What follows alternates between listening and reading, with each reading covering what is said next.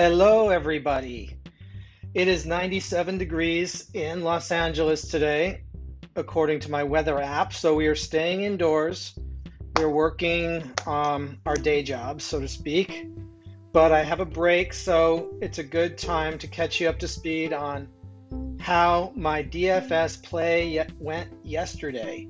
So let's go over to the daily fantasy area of Yahoo! And how did it go? Okay, never mind. Here we go.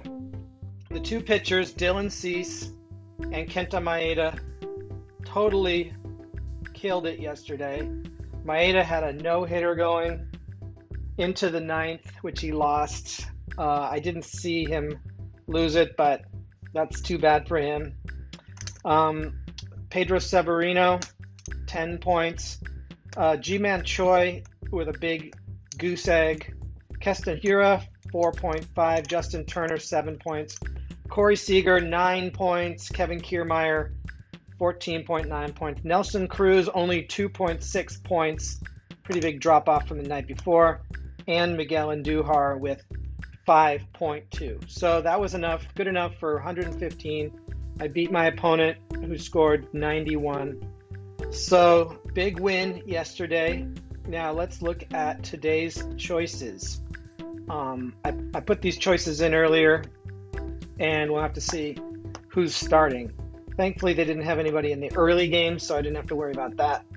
My two pitchers today are Aaron Civale on Cleveland and Casey Mize on Detroit. I think this might be his debut start, so a little risky there, but he was only $31. Travis Darno catching, Eric Hosmer at first, Tommy La Stella at second. We're going to keep rolling with Tommy La Stella as the Angels shift to San Francisco. Arenado was my big spend.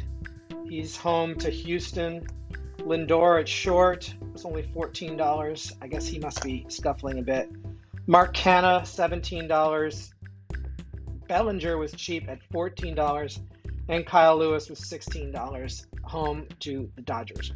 So those are my fab results and picks. I don't know why I'm doing this daily fantasy thing. I guess it's just kind of an easy, I mostly play like the $1 entries just to have something to, check outside of my, like, if your fantasy team is like in misery because of all this like suspensions, postponements, COVID, all that stuff, you can play like a DFS ticket, and it's just like, it's a good thing to check. So you can check back in right when the games are about to start, make sure everybody made it to the starting lineup. You can shift things around a little bit, and then nobody is locked until their game starts. So you have the ability to kind of sub somebody out if it looks like they're not going to play. So, okay, that's our DFS for the day. And I'm going to get back to the delights of paralegal work. All right, catch you guys later.